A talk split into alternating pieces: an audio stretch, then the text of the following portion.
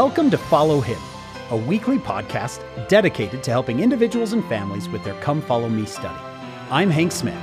And I'm John Bytheway. We love to learn. We love to laugh. We want to learn and laugh with you. As together, we follow Him. Hello, everyone. Welcome to another episode of Follow Him. My name is Hank Smith. I'm your host. I'm here with my holy co-host, John Bytheway. John, our lessons today are in Haggai and Zechariah. We're talking about holiness. And guess who I thought of when I think of the most holy person? I think of Jesus. But then I thought of you, John. Then I thought of you right after Jesus. You are a very holy guy. I thought you meant I had holes in my socks. That's what I thought you meant by holy. You are very holy. Someone get John some new socks. I'm sure there's a listener out there who wouldn't mind sending you some new socks there, John. Hey, like I said, John, we're in Haggai and Zechariah today, and we needed someone to come and help us understand these books because I'll be honest, I can't tell you that I feel like an expert on these, but I'm hoping to by the end. Who's with us today? We're thrilled to have Dr. Anthony Sweat back with us again. We call him Tony because we know him. And can I say I'm your friend, Tony? Does that... Oh, man. Is that a fair statement? No, that's an unfair statement. You are a dear friend. You are a dear friend. I'm so grateful to be with you, you great saints. Again, thanks for having me on. Absolutely. We love having you. And I have students that are, hey, I'm getting ready to go to the temple. What should I do? And I'm always like, oh, go get Dr. Anthony Sweat's book, The Holy Invitation and The Holy Covenants. These books have really blessed a lot of my students as they're preparing for the temple. And my children, too. My kids that have gone on missions have had them read this. It's so helpful just to kind of have not only an expectation, but a doctrinal expectation and backstory kind of what am I doing here as I'm going to the temple? So I appreciate your guys' work, everything you're doing, and for this amazing work on this podcast, you and the whole team. What great stuff you guys are doing. Thank you for blessing so many. Collectively, I'm just going to interrupt here for all the listeners and just say thank you for the work you guys are doing here. Let me be a part of it. I'm just lucky to be here. That's all I say. A lot of our listeners will remember Tony, but let me give you a brief bio anyway. Anthony Sweat is an assistant professor of church history and doctrine at Brigham Young University. He's the author of numerous best-selling books and a regular speaker at various LDS events and conferences.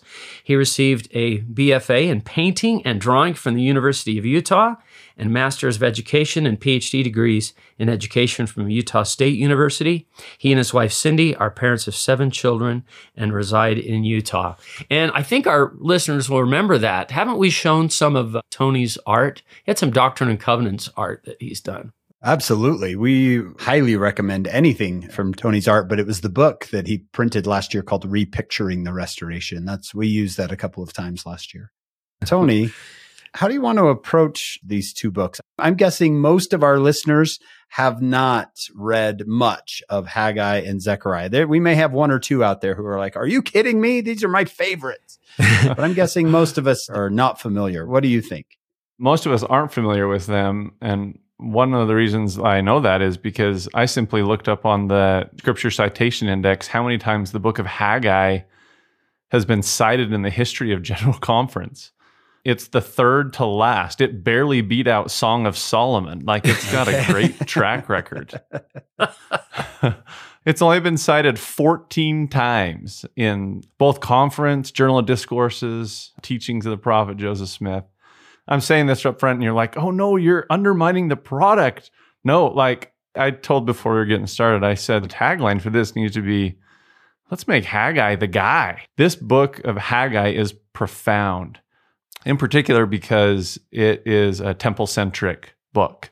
It's got wonderful admonitions and applications related to the temple, which when Hank invited me on here with some of my work I've done on the temple, that we wanted to make sure we make that connection. So I think that'd be the first thing for all the listeners is make sure you're viewing it centered around their command to rebuild the temple that had been destroyed.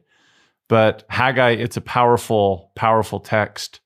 That in essence, the part that likes to get quoted in the ones that do get quoted are often have to do with consider your ways, consider your ways. It's one of the rhetorical devices through this book. It's only 2 chapters long, and you'll see that a few times where Haggai is going to tell the people to consider their ways. We'll get into it, but there's great metaphors for all of us to, in essence, reconsider our priorities, where the temple is at in those priorities, and how the other one that likes to get quoted is that people have a bag with holes. We were talking about that famous, you're putting money in a bag with holes. In essence, you're not finding the fulfillment in life that you're wanting to because you're omitting the central thing that God wants you to do, which is centered on rebuilding his holy city and in the middle of it, his holy temple. That's kind of like big picture perspective why Haggai is a really important book that I hope as we get into it, people just love. And then we'll obviously with Zechariah, who's a companion to Haggai, maybe that's one thing up front, is that Haggai and Zechariah should be read together. It's good that they're paired this week because they're prophesying at the same time. Haggai is going to start his prophecies in 520 BC. Zechariah will start his in 518, like 2 years later, it says. Hank and John, I think you had Jared Ludlow who did Ezra on your podcast, but Ezra 5, chapter 1 brings up both Haggai and Zechariah together. This is Ezra 5:1. Then the prophets Haggai, the prophet, and Zechariah, the son of Iddo, prophesied unto the Jews that were in Judah and Jerusalem. So it's kind of good to think of Haggai and Zechariah as companion prophets. There are Russell M. Nelson and Dallin H. Oaks. There are Lehi and Jeremiah. They are prophesying together at the same time for the same purposes. Got it. So let's just do a little bit of history here just to catch everybody up. We had our Babylonian captivity. Lehi left Jerusalem.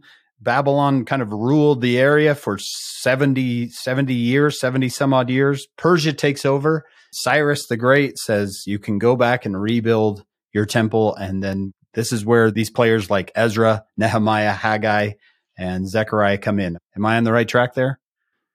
Right track, spot on. And where they're coming in is they're going to return. Cyrus tells the house of Judah and Benjamin, you have roughly 50,000 of these exiles who are in Babylon, which had been conquered by the Persians, and Cyrus is going to let them come back under divine direction to rebuild the temple. As this has been covered in your other books, but just to bring up to speed, they're going to get back to the Holy Land, these from the tribe of Judah and Benjamin mainly, and they're going to lay the foundation of the temple. They're going to rebuild the altar so they can start offering sacrifices, and then you get all the machinations with some of the Samaritans and the political issues. And to maybe cut to the chase, the Jews, as they go back, they're going to lose their zeal. They're going to lose their focus. They're going to lose their priorities. They're going to get frustrated, tired, put their energies elsewhere, and they're going to stop rebuilding the temple for a number of years, for up to 15, 16 years that they let go past once they've returned. And Haggai and Zechariah are going to call them to remember what God wants them to do is to build this temple and to quit being distracted and to get their priorities recentered. Does this remind us of anything last year in Doctrine and Covenants? Yes. And Hank was teasing me beforehand. He's like, now, Tony, I don't want you to get on here as a church history and doctrine guy and within 2 seconds be like, now this reminds me of Oliver Cowdery. That's exactly right. But there's just no way around it. As I was studying this, I couldn't help but see the parallels between this and the saints who go to Zion. I mean, here you have the saints in David's Zion, in Jerusalem, who don't build their temple. And we have the saints in the New Jerusalem in Independence, Missouri, who they're there for a number of years. Joseph Smith lays the cornerstones in 1831. And in 1833, the Lord's saying, are we going to do anything with this? And when the saints get exiled, the first thing the Lord says in section 101 is, you should have built the temple, like I told you. There's some repeat history. And then without getting to modern day, today, obviously we're building temples at a phenomenal rate. But the issue is, and we'll talk about this, where's our efforts? Where's our energies? Where's our priorities? Yeah. Are they centered in the things that won't fill and won't last and aren't bringing true joy? Or are they centered in the things in the temple? Do you see why Haggai matters so much right up front? Yeah. Sounds like you're going to ask me to do something uncomfortable today, Tony, which is going to be reconsidering my priorities and where the temple fits in to those priorities. I would never do that, Hank, ever. Oh, Hank, I want you to consider your ways, my brother. Okay. I'm both nervous and excited that I'm going to feel prompted to get myself back into the temple in better ways. That's what I hope we all do. And the reason why is because we have a modern-day Haggai named Russell M. Nelson, who is following this prophetic pattern that you see from ancient and modern prophets to do so. So I actually hope that's our outcome. To our listeners, we could say, don't stop listening now. No way. Just because you might feel a little uncomfortable, it's coming. You know what's coming, but it's going to be good. Yeah. Haggai is a very hopeful book. And maybe up front to give the listeners a way to break it down. I like breaking down texts because it gives us easy ways to understand them. And the way I would break it down is Haggai is going to have 4 prophecies that he's going to deliver over 4 months. 4 prophecies in 4 months. And I've kind of given a one-word summary of what the 4 prophecies are. The first one I call accusation. The second prophecy is expectation. The third one is invitation.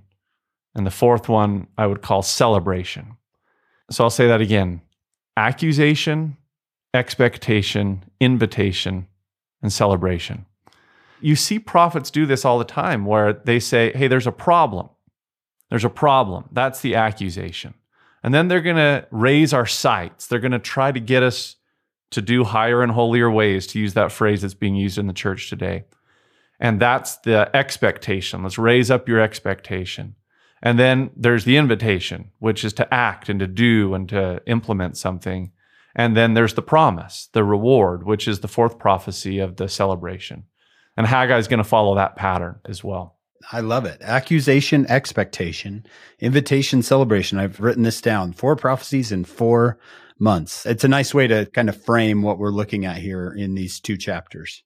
And the great thing is this book of Haggai is short. This is like the Old Testament version of Enos, where you're like, yes! Yeah, when you run into this in family scripture study, you're like, woohoo!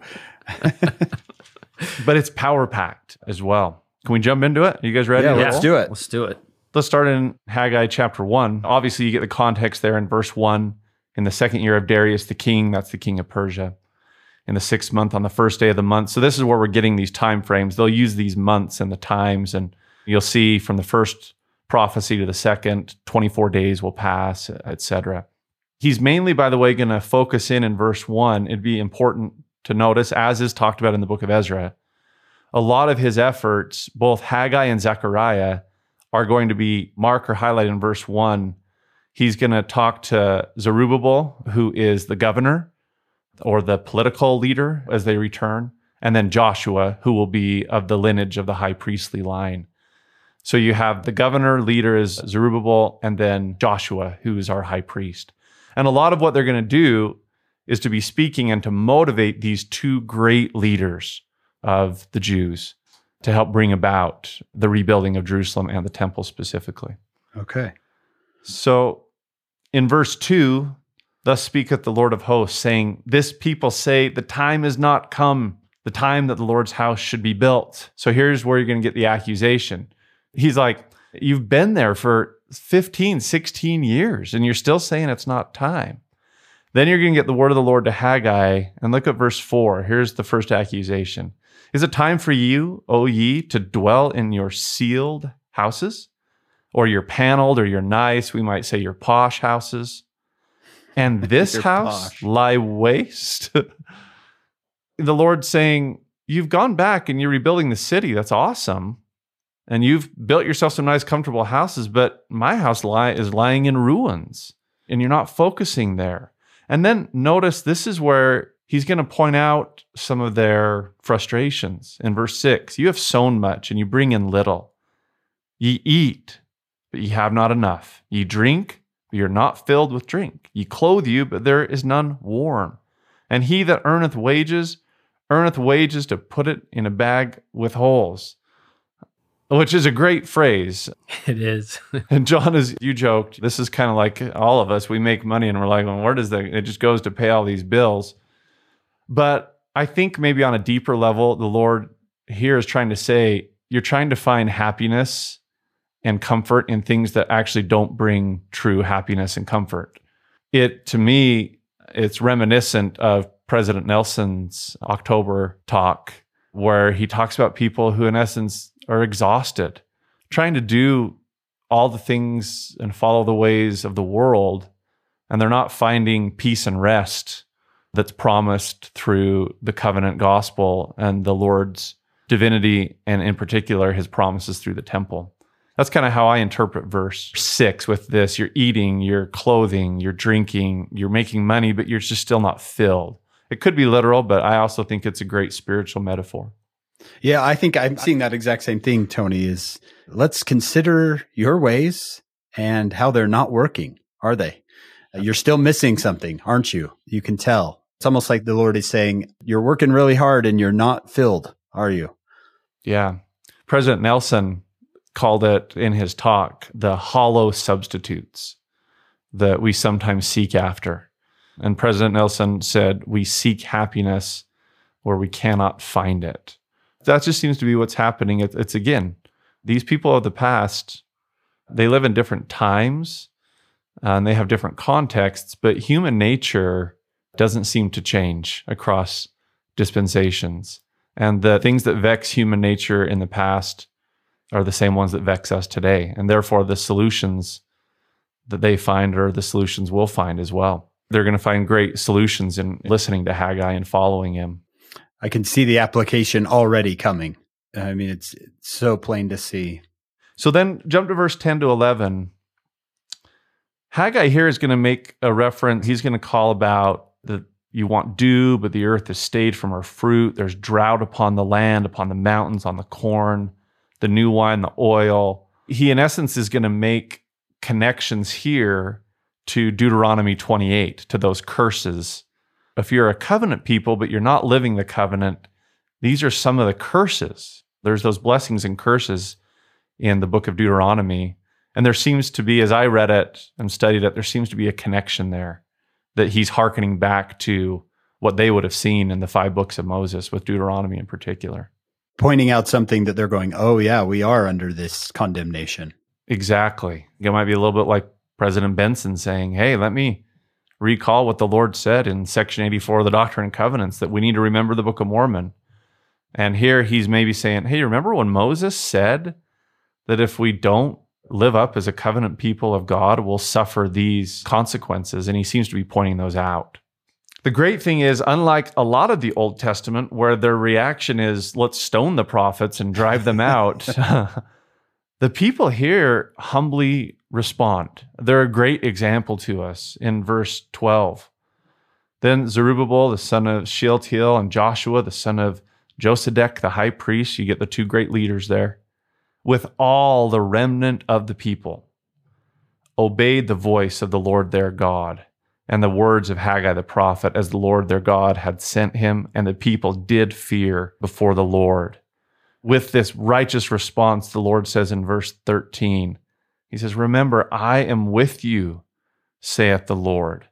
And in verse 14, he stirs up the spirit of Zerubbabel and also of Joshua the high priest. And at the end of verse 14, and they came and did work in the house of the Lord of hosts, their God. They get right after it within a matter of few weeks. Again, I can't help but make the church history connection here of when the Lord rebukes the saints in Kirtland. If you remember, in section 88, the Lord tells him to build a house of God in Kirtland, Ohio. And 6 months later, they still haven't done anything. And the Lord rebukes them. Like, why haven't you built my house? There's this theme again. And their response here is a Hiram Smith response. If you remember, Hiram, right after that revelation comes, he goes and starts chopping down weeds. He's like, I'm going to make it happen. And in a lot of ways, Zerubbabel and Joshua, they do the exact same thing, as do all the remnant of the people. Are we still on the first prophecy accusation? Yeah, so this would still be that kind of accusation. So yeah, I should probably say Haggai 1 is all still this first prophecy. Okay. Chapter 2 is going to break down the other 3 prophecies. I really like that Hiram Smith story. Yeah, there was that delay, and it sounds like, look, Cyrus the Great let you go back and to rebuild the temple, and you've stalled. I love how it says, verse 4, what did you call it? Your posh houses? I was going to call it your Hank Smith houses, but I didn't want to embarrass him on this in front of everybody. Yeah. Some people get to live in Mapleton. Not all of us do. For the record, Tony lives a quarter mile away from me, just so. There's some truth there, though. If, like, back to we need to consider our ways. If I am spending all my time and caring for my own home and building it up and making it nice, which there's nothing wrong with that. But if I'm omitting caring about the Lord's home, spending my time there, I find wonderful things to decorate my home. Can I make sure I'm finding names to take to the Lord's home? If we're not doing those things, the Lord might be saying to you and I, maybe we should reconsider our ways a little bit. The application is coming so quickly, I don't want to pass it by. I think you're exactly right, Tony. If you're going to make the bridge to 2022, you'd say we need to reconsider our priorities. Where does the temple fit in? Are we in the same way in verse 6, doing a lot of work, but not really being filled? Is there maybe not a curse, like you said in verse 11, but a feeling of something's missing in my life? Then let's go to verse 8. Go up to the mountain then. Yeah. Go up to the mountain and let's test the Lord's promises here. As you were talking about how the people responded, I thought of all the other prophets in the Old Testament must be thinking, oh, lucky, because often it's prophets, prophesy not, get out of here. We don't want to hear I know. Yeah, we don't want to hear this. Yeah, this response is so humble and good. They get to work. Before we go to the second prophecy, make sure in verse 5 and 7 of chapter 1 that kind of with what we're talking about, where the Lord uses that rhetorical question, or that rhetorical phrase anyway, consider your ways, he says in verse 5, and again in verse 7, thus saith the Lord of hosts, consider your ways. And I don't think we should see that negatively. The concept of repentance is constant reevaluation and constant realignment. I actually like to use that word when I speak to, in particular to younger people, that repentance is realignment. If this is where God wants us to be and this is us, and we're trying to be in line with him, and sometimes we drift. It's natural. We all do that. I know I do often. And then our job is to consider our ways and consider our ways compared to the Lord's ways and reevaluate and realign. That's really what repentance is at its heart, is a simple realignment. So I actually think that invitation to consider our ways is hopeful, and it's a loving thing. It's not a condemnation. I don't think it's a stretch to say that these wonderful Israelites, these Jews, they see it as a great thing for them to do, not a condemnation. They respond so well to it. I mean, I think that our S&I brothers and sisters read this every year, the chartered course of the church in education, the great kind of constitution of seminaries and institutes. All right, J. Reuben Clark. Yeah, J. Reuben Clark. And I love that metaphor at the beginning where the mariner, when they've been at sea, the fog has come in, the clouds, they haven't been able to get their bearings, and they'll take their first opportunity when the sky is clear to see, okay, where are the stars? Where are we? Who are we? What's our course? And that talk, he began it like that, which was a great way to say, okay, now wait, who are we? Where are we going? What are we supposed to do? And get, what's the phrase you use, Tony? Realign. Let's realign what we're doing. Reset our course. Remember what's most important, what's of less important. And I like that metaphor of somebody at sea. Of a mariner at sea. Yeah, that looks at the stars and says, okay, let's get this back on track. Yeah, let's realign, let's reevaluate, let's reprioritize, let's repent. And this is something we all need to do without being overly personal. I mean, my wife and I just recently, in every phase of life you're in, we've sat down and just said, hey, we're running a little to and fro in certain places, and we're a little overburdened. What really are our goals that we're seeking? What's our motives? Let's examine our hearts. Let's take things to the Lord. Let's find where we have maybe inadvertently or unconsciously, and maybe even sometimes consciously, drifted. And let's recenter, reprioritize, realign. And we all need to be doing this. There's great promise and hope in doing so. And we need to react the way these people did too. When a prophet tells us to do that, don't go on a guilt trip, but just say, yeah, I got to look at this and I'm going to realign and fix this. I like what you said there, both of you. We can keep this positive. We like to follow him as a shame-free zone. We don't feel shame.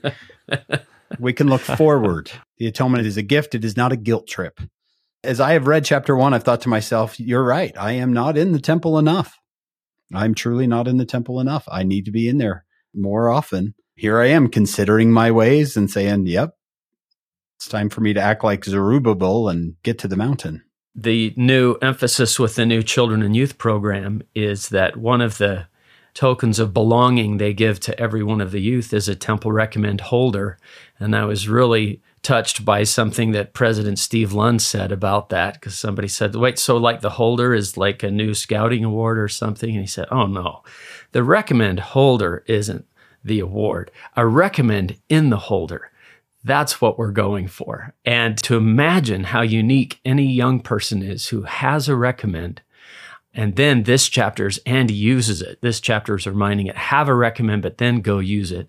Imagine young people going more often to the temple and the power and strength they'll get from that moving forward. So yeah, get the recommend holder, get the recommend in the holder, and then get you and the recommend in the holder to the temple.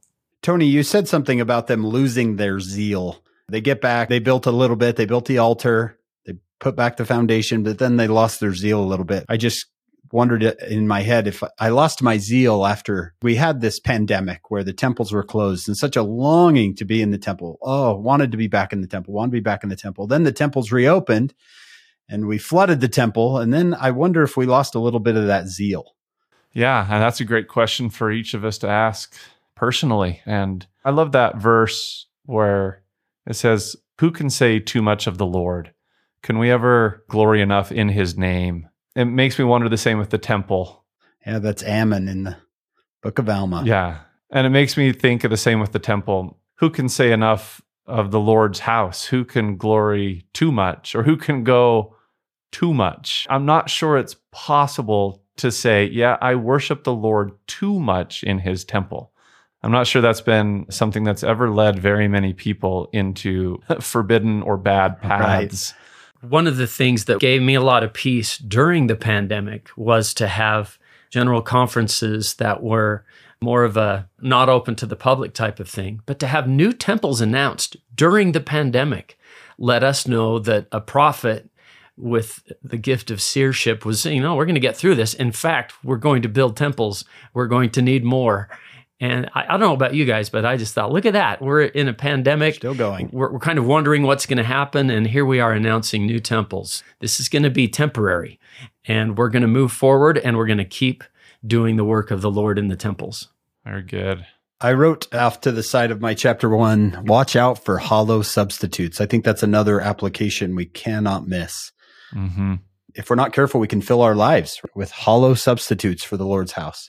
Yeah, we can. And trying to find happiness where it just isn't found. It doesn't satisfy. You know, we're constantly left unsatisfied. There's never enough things. There's never enough money. There's never enough pleasure. There's never enough entertainment. There's never enough fun.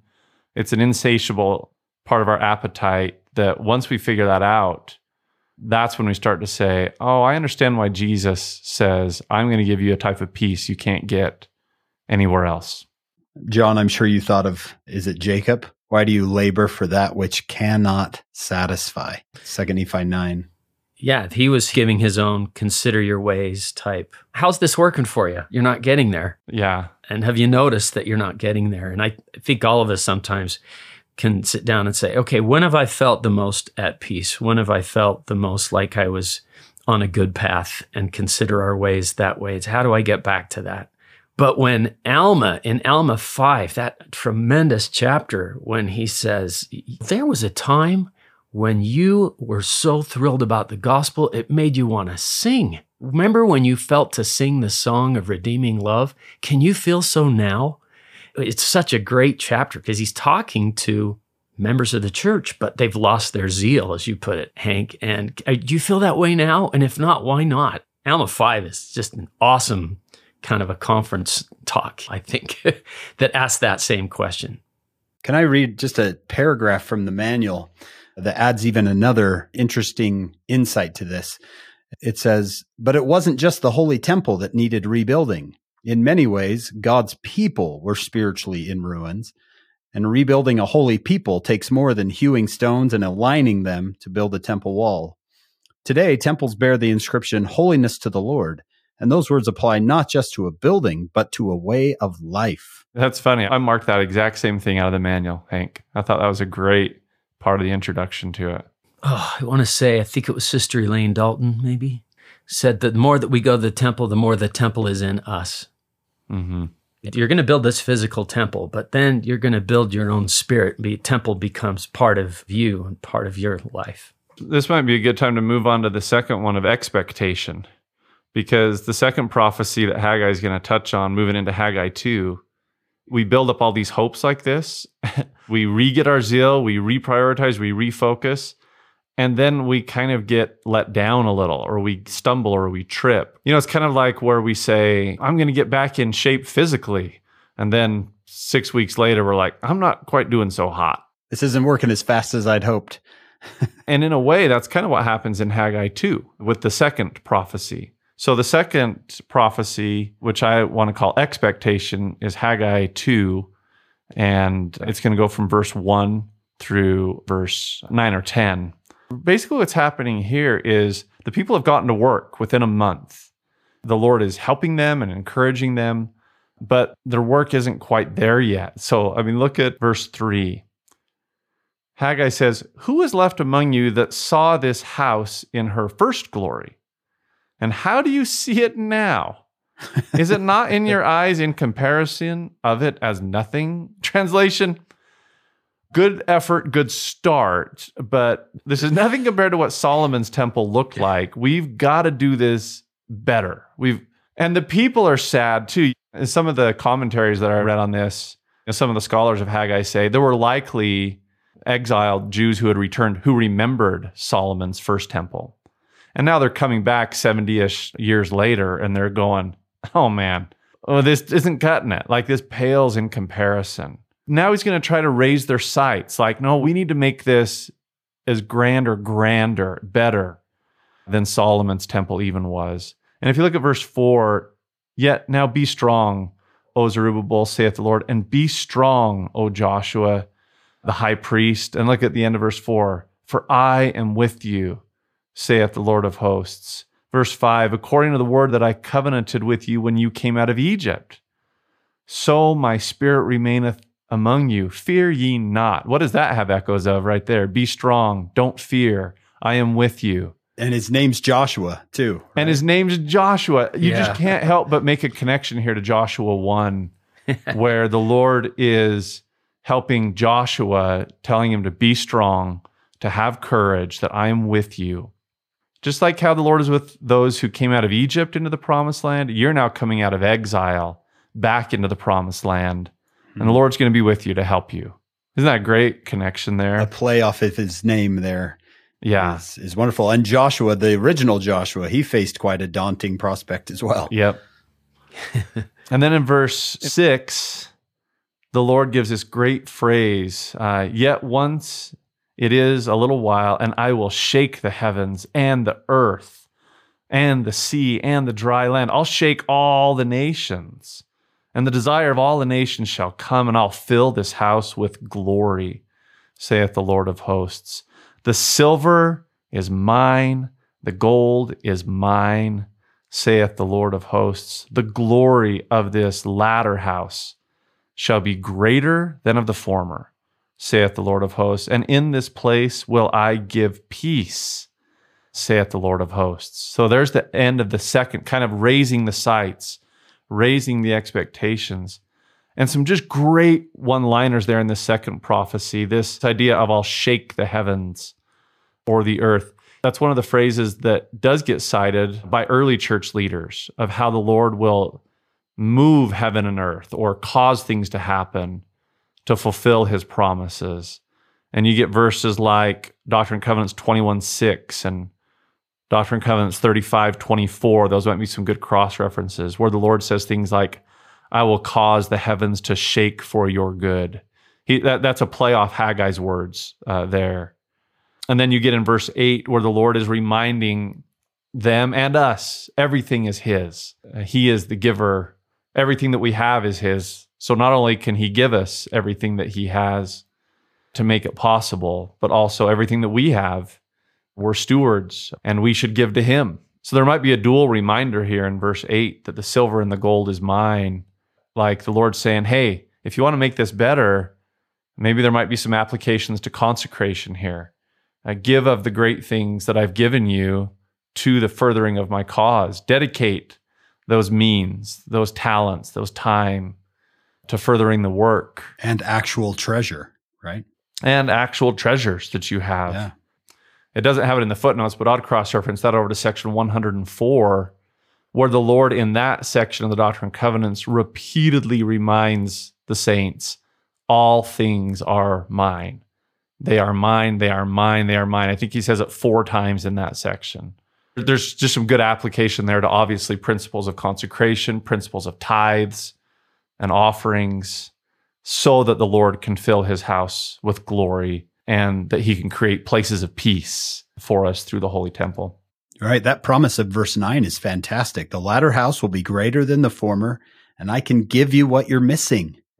I can give peace, which you go back to verse 6 is what they were missing. Chapter 1, verse 6. You eat and you have not enough. You drink, you're not filled. I can give you what will fill you. The glory of this latter house shall be greater than of the former. And we go back to verse 3. Well, yes, some of you saw the first one. What, are you seeing it now? So it's like, listen, if you'll just do what you're supposed to do, I'll make it even better than the average thing you're envisioning in verse 3 or you're building in verse 3. I'll make it better. Tony, it might be helpful to tell our listeners, okay, so the first temple we call Solomon's temple. Yeah. That temple gets destroyed. Cyrus sends them back. They're rebuilding Solomon's temple. What was the name of the temple when Jesus came? So it'll end up being known as Herod's temple, but Herod, in essence, is going to improve, expand the Temple Mount, enlarge, and build up this temple that Zerubbabel and Joshua will oversee being rebuilt. This is the beginning of the Second Temple period, right? Right. I think that might be helpful. The last time I was in Jerusalem, I saw in one of the shops there, you can buy little models of the Second Temple. And a funny sign on it said, buy this Second Temple model now before the Third Temple is built and prices go up. Yeah. We're anticipating someday a third temple, I suppose. This temple is actually destroyed in 70 AD, so it'll be in 500 years from this time. Yeah, that Jesus prophesies there won't be one stone upon another. That's way in the future, but that's the second temple. But that would be good, just kind of like you said, Solomon builds the first, destroyed. This is the one that will be rebuilt by Zerubbabel and Joshua, and then Herod will enlarge and expand. But it's the second temple period, as Hank said. It's the beginning of the second temple period. But we know it as Herod's temple is what they'll often call it in Jesus' time. Man, that promise in verse 9 can be applied to your future can be greater than your past. Yeah. And I can give you peace. If you'll realign yourself, as we've been talking, realign yourself with me, I can give you a better future than you've had in the past. And maybe the past was great, but I can give you something better. I love that promise of I can give you something better. Trust me. I do too. That line, in this place will I give peace, I'm sure you and many of our listeners will agree. I mean, where's the most peaceful place you've ever been in your life? I know what I would say, and I know what you guys would say. And that's a place where I get more clarity, more direction. It's like the best place to consider your ways that I can think of is to be there and to feel so much of the world just outside and away. So I love that phrase, in this place will I give peace. And I have found that promise answered again and again for me. Again, the manual has a wonderful connection with what you guys are bringing up in verse 9, with the glory of this latter house will be greater than the former. The manual has a good connection with the Provo City Center Temple. Watch that little video clip they have on there. Look at that. Many of your listeners are familiar with the story of that building. Some aren't, but it was a tabernacle that was, it wasn't a temple originally, it was a tabernacle, an old pioneer tabernacle that accidentally, through no malicious intent on anyone's part, accidentally burnt down. And President Monson announced that they were going to rebuild it, and not just rebuild it as a tabernacle, but a temple. And there's just wonderful metaphor, and it is, the glory of that house now is greater than the former. And what a great metaphor for, I think it was Linda Burton who gave a great talk where she said, personally, we go through similar things where we suffer loss often through no fault of our own. And through the Lord's divine promises, he can redeem, he can rectify, he can restore, he can reclaim. He can recompense in ways that we can't even fathom with some of the injustices or unfairnesses or losses that we experience in mortality. The Lord is a restorer. That's one of his central titles. He's a restorer. He's a restorer of lost blessings, of lost hope through this fallen world. And he can make the future greater than the past. Hank, don't you give a talk about that? I've heard you give a talk about it. Yep, I did a talk on CDs. Do you remember CDs, John? I don't know if you remember CDs. Certificate of deposit. No, that's not it. It was these old CDs that you used to put in your car, and you could trap your kids in the car and make them listen to your talks, which I have done with both of you, by the way. I've trapped my kids in the car and had them listen to your talk. But I did one. I called it Trial, Blessing, or Both. And I used that story of the Provo Tabernacle. And this is one of those points where you can use Isaiah literally. Remember, Isaiah said the Lord can give you beauty for ashes? I was just going to say that. Literally, beauty for ashes. With that temple. Yeah. Beauty for ashes. And make it better than it was before. I was yesterday teaching Book of Mormon, and we were talking about the loss of the stolen 116-page manuscript. Right. Yep. And the Lord said, it's okay, I've got this second record, and it will throw greater views. And something that you thought was a loss, it came back, it made it even better in the end. It's kind of one of the things the Lord does, like you said. He's such a restorer. He can make things better than they were. That's one of my titles. I mean, obviously, there's so many names of Jesus, but one of my favorite titles is a restorer. Hmm. Jesus is a restorer. Yeah. Well, should we go on to the third prophecy? Yes, let's do it. So right around verse 10 starts the third one, in the 4th and 20th day of the 9th month, in the second. So you can see they start in the 6th month, now it's the 9th month, we're 3 months later. Came the word of the Lord to Haggai the prophet. So this is the third one, is verses 10 to 19. If I could summarize this one, this is going to be the real invitation, kind of what we were just saying. It's not just about rebuilding a temple, but it's about rebuilding our lives. And this is going to be a call for greater holiness. And in this, Haggai is going to appeal to the priests who obviously know the book of Leviticus, and he's going to give them some prompts in verse 12. If one bear holy flesh in the skirt of his garment, and with his skirt doth touch bread or pottage or wine or oil or any meat, shall it be holy? And the priest answered and said, no. They're going to some Levitical laws here of what makes things clean and unclean. So they're like, just like how if you have this meat, that if it touches something unclean, now the meat's unclean. And then he's going to say in 13, if one that is unclean by a dead body touch any part of these, shall it be unclean? And the priest answered and said, well, it shall be unclean. And now he's going to make the connection to them. Then answered Haggai in verse 14 and said, so is this people, and so is this nation before me, saith the Lord, and so is every work of their hands. And that which they offer there is unclean.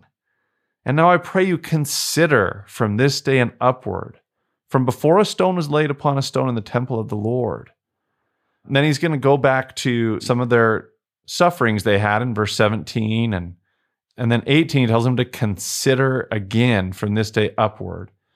Even from the day that the foundation of the Lord's temple was laid, consider it. Is the seed yet in the barn? Yea. As yet the vine and the fig tree and the pomegranate and the olive tree hath not brought forth fruit. From this day will I bless you. Now, if we're missing there, in essence, what he just said is, just like how in the book of Leviticus, if something is clean touches something that's unclean, that is now unclean. If you're unclean, as you're building this temple, you're going to make the temple unclean. You need to cleanse your heart, purify your life, live as holy people, as you're working on this temple and coming to this temple.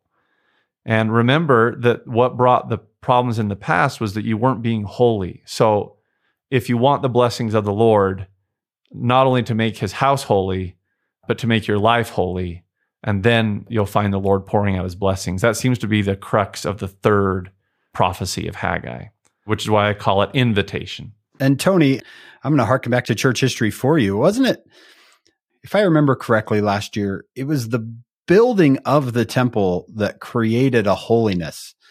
It was almost as if the Lord said, I want you to take the 3 years to build this Kirtland temple. And by the time the 3 years was over, the building was ready, but the people were also ready through the building And then the Lord pours out that Pentecostal endowment on them.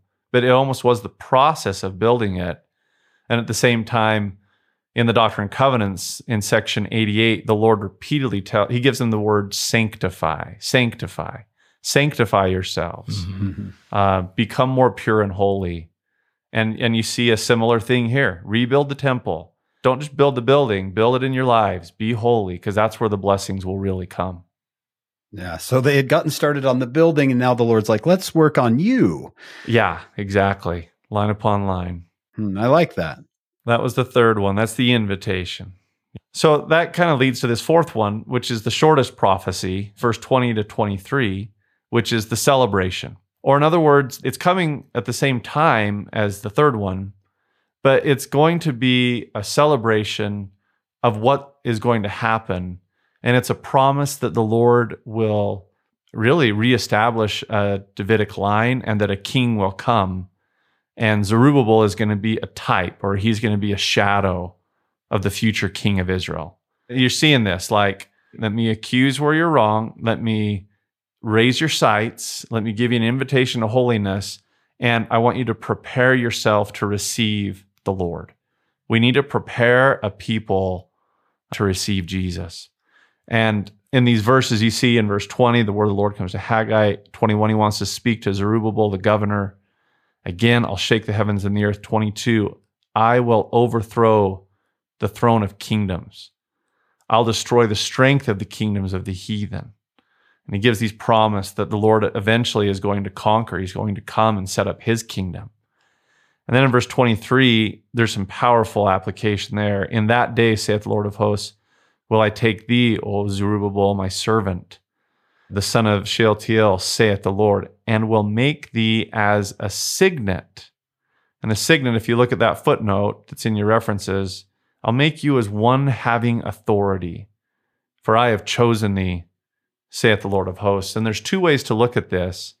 You could look at Zerubbabel as a type and a shadow of the future king and kingdom through Jesus, which I think is how a lot of scholars might interpret it, but I, as Latter-day Saints, I look at this as a type for us also, where the Lord is saying, I need to prepare a people who are ready to receive the Lord. You are a chosen and a royal priesthood, as going back all the way to Moses. You're to be a holy nation, a kingdom of priests and priestesses. Moses calls it a kingdom of priests. Joseph Smith, when they're building the temple, says that the Lord intends to make you a kingdom of priests, people who have authority, who have been washed and anointed and consecrated and set apart from the ways of the world, who have entered into a holy order of the Son of God, an order of people or a class of people who have given their lives to God to dedicate themselves and to His will. And that these are the people the Lord needs to be prepared to receive Him. You're just seeing that direct application here of them get ready to receive Jesus. And now we have prophets today telling us, sanctify yourselves, center in on the temple, become a covenant people, cleave to your covenants, be ready to receive the Lord. There's a wonderful pattern being reemerged in our day.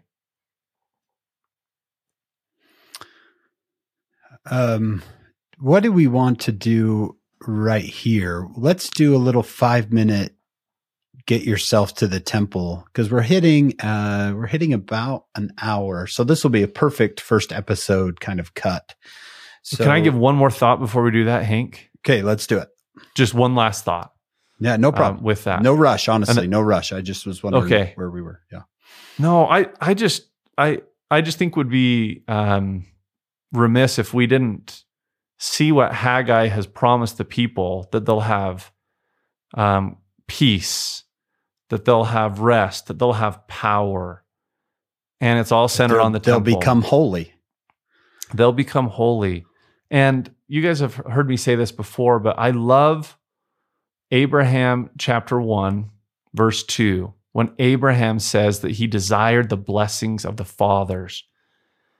And the blessings of the fathers, as has been interpreted by church officers and authorities, These are the covenant blessings of exaltation that are only found in the temple. And Abraham says, I became a rightful heir, a high priest, somebody chosen, part of a royal covenant people. And then I love what Abraham says. Abraham says that he wanted greater happiness, greater peace, greater rest, greater knowledge, and greater strength. Abraham 1:2 is so awesome with the temple, because I don't doubt that we can find some measure of peace, some measure of happiness, or some measure of rest, but it ultimately won't satisfy. The invitation here is, do you want greater peace? Do you want greater rest? Do you want greater power? Greater power to detect the deceptions of the adversary, overcome the trials and tribulations of mortality, greater knowledge, greater ability to hear the voice of God, greater connection with the ministering of angels, greater ability to understand the Lord's ways. That's what the temple's offering us. That's what endowment is. Endowment, as I've said before, is not a ceremony. Endowment is a power. The ceremony, or the presentation of the endowment that we participate in, is an authorized ritual to open up and facilitate the power. The power of godliness is found in these ordinances, but we have to live our lives in such a way by adhering to these covenants and concepts in the temple that line upon line and bit by bit, they bring that into our life, this greater peace, this greater happiness, this greater knowledge, this greater rest, this greater connection to God. And we would be remiss if we didn't reprioritize ourselves on those promises that are made through the Holy Temple and the endowment.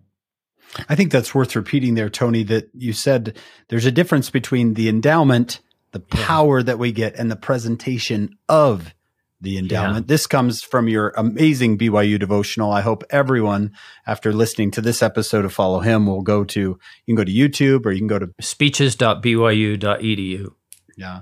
And you can look up Tony's devotional called We Need an Endowment. He says very similar things here, that the endowment isn't something you take out the first time you go to the temple. It's a power that comes into your life gradually as you take part. And that's a fundamental shift, because back to like expectations and invitations that we're talking about with Haggai here, somebody might have the expectation that, oh, I go to the temple and I'm endowed.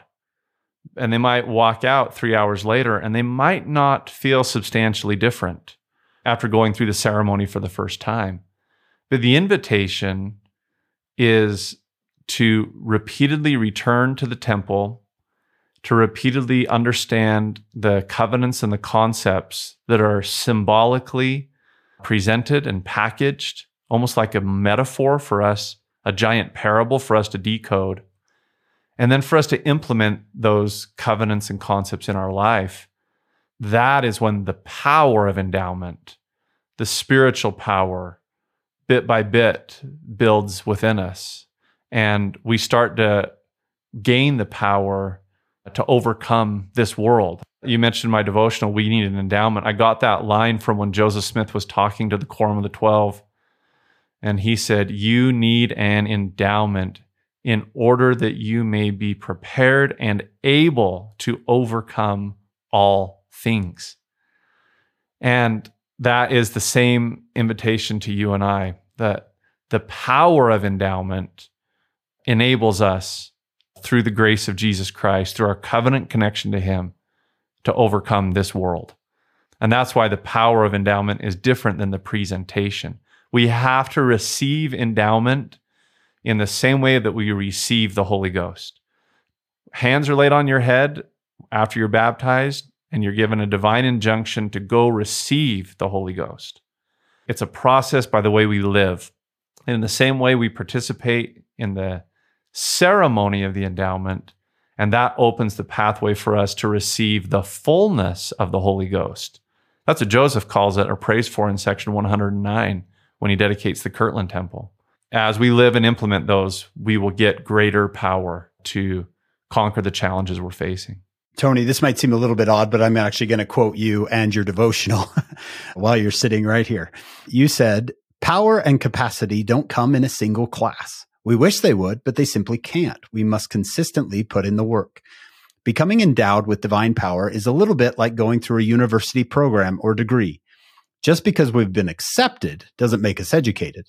The education comes slowly, even painfully, especially when everything is due at the same time around finals, right? Rarely does learning come dramatically or all at once. Most of it comes almost imperceptibly over time." This sentence here is really the crutch of what we're saying about going back to the temple over and over. The tuition of education, especially a temple education, is paid by persistence. That's the line you probably wrote, Hank. Yeah, that was the one I helped you with. That's right. Hank was good enough to review and help me with that script. So if that's a good line, you probably wrote it, my friend. Yeah. But is that what we're getting at there? Is the returning, is the endowment comes from returning. The power comes from returning over and over. Yeah. Returning and living, implementing those. As you and I live our covenants, power will come into our life. So it's not necessarily what happens in the temple. It's also what happens outside the temple in my life. Most definitely. You're both reminding me of that idea of receiving the Holy Ghost, of being a process, not as much an event, but an ongoing. The more I ponder this verse, the more it's climbing the charts in my top 10. Section 50, verse 24, "That which is of God is light, and he that receiveth light and continueth in God." I love those three words. Just continue in God, "receiveth more light, and that light groweth brighter and brighter until the perfect day." It's that process of continuing in the endowment that continues. Thank you for making that distinction. The presentation of the endowment is not the endowment I wrote down. The endowment is the receiving power over time in that process. Great stuff. And President Nelson, again, man, we are blessed with a prophet of prophets. In his talk, "The Temple is Our Spiritual Foundation," he said this, back to reconsidering our ways and laying foundations. "It is now time that we each implement extraordinary measures, perhaps measures we have never taken before, to strengthen our personal spiritual foundation. The temple lies at the center of strengthening our faith and our spiritual fortitude." And then this is him teaching this concept. "As we keep our covenants, he endows us with his healing, strengthening power, and oh, how we will need that power in the days ahead." Wow. Please join us for part 2 of this podcast.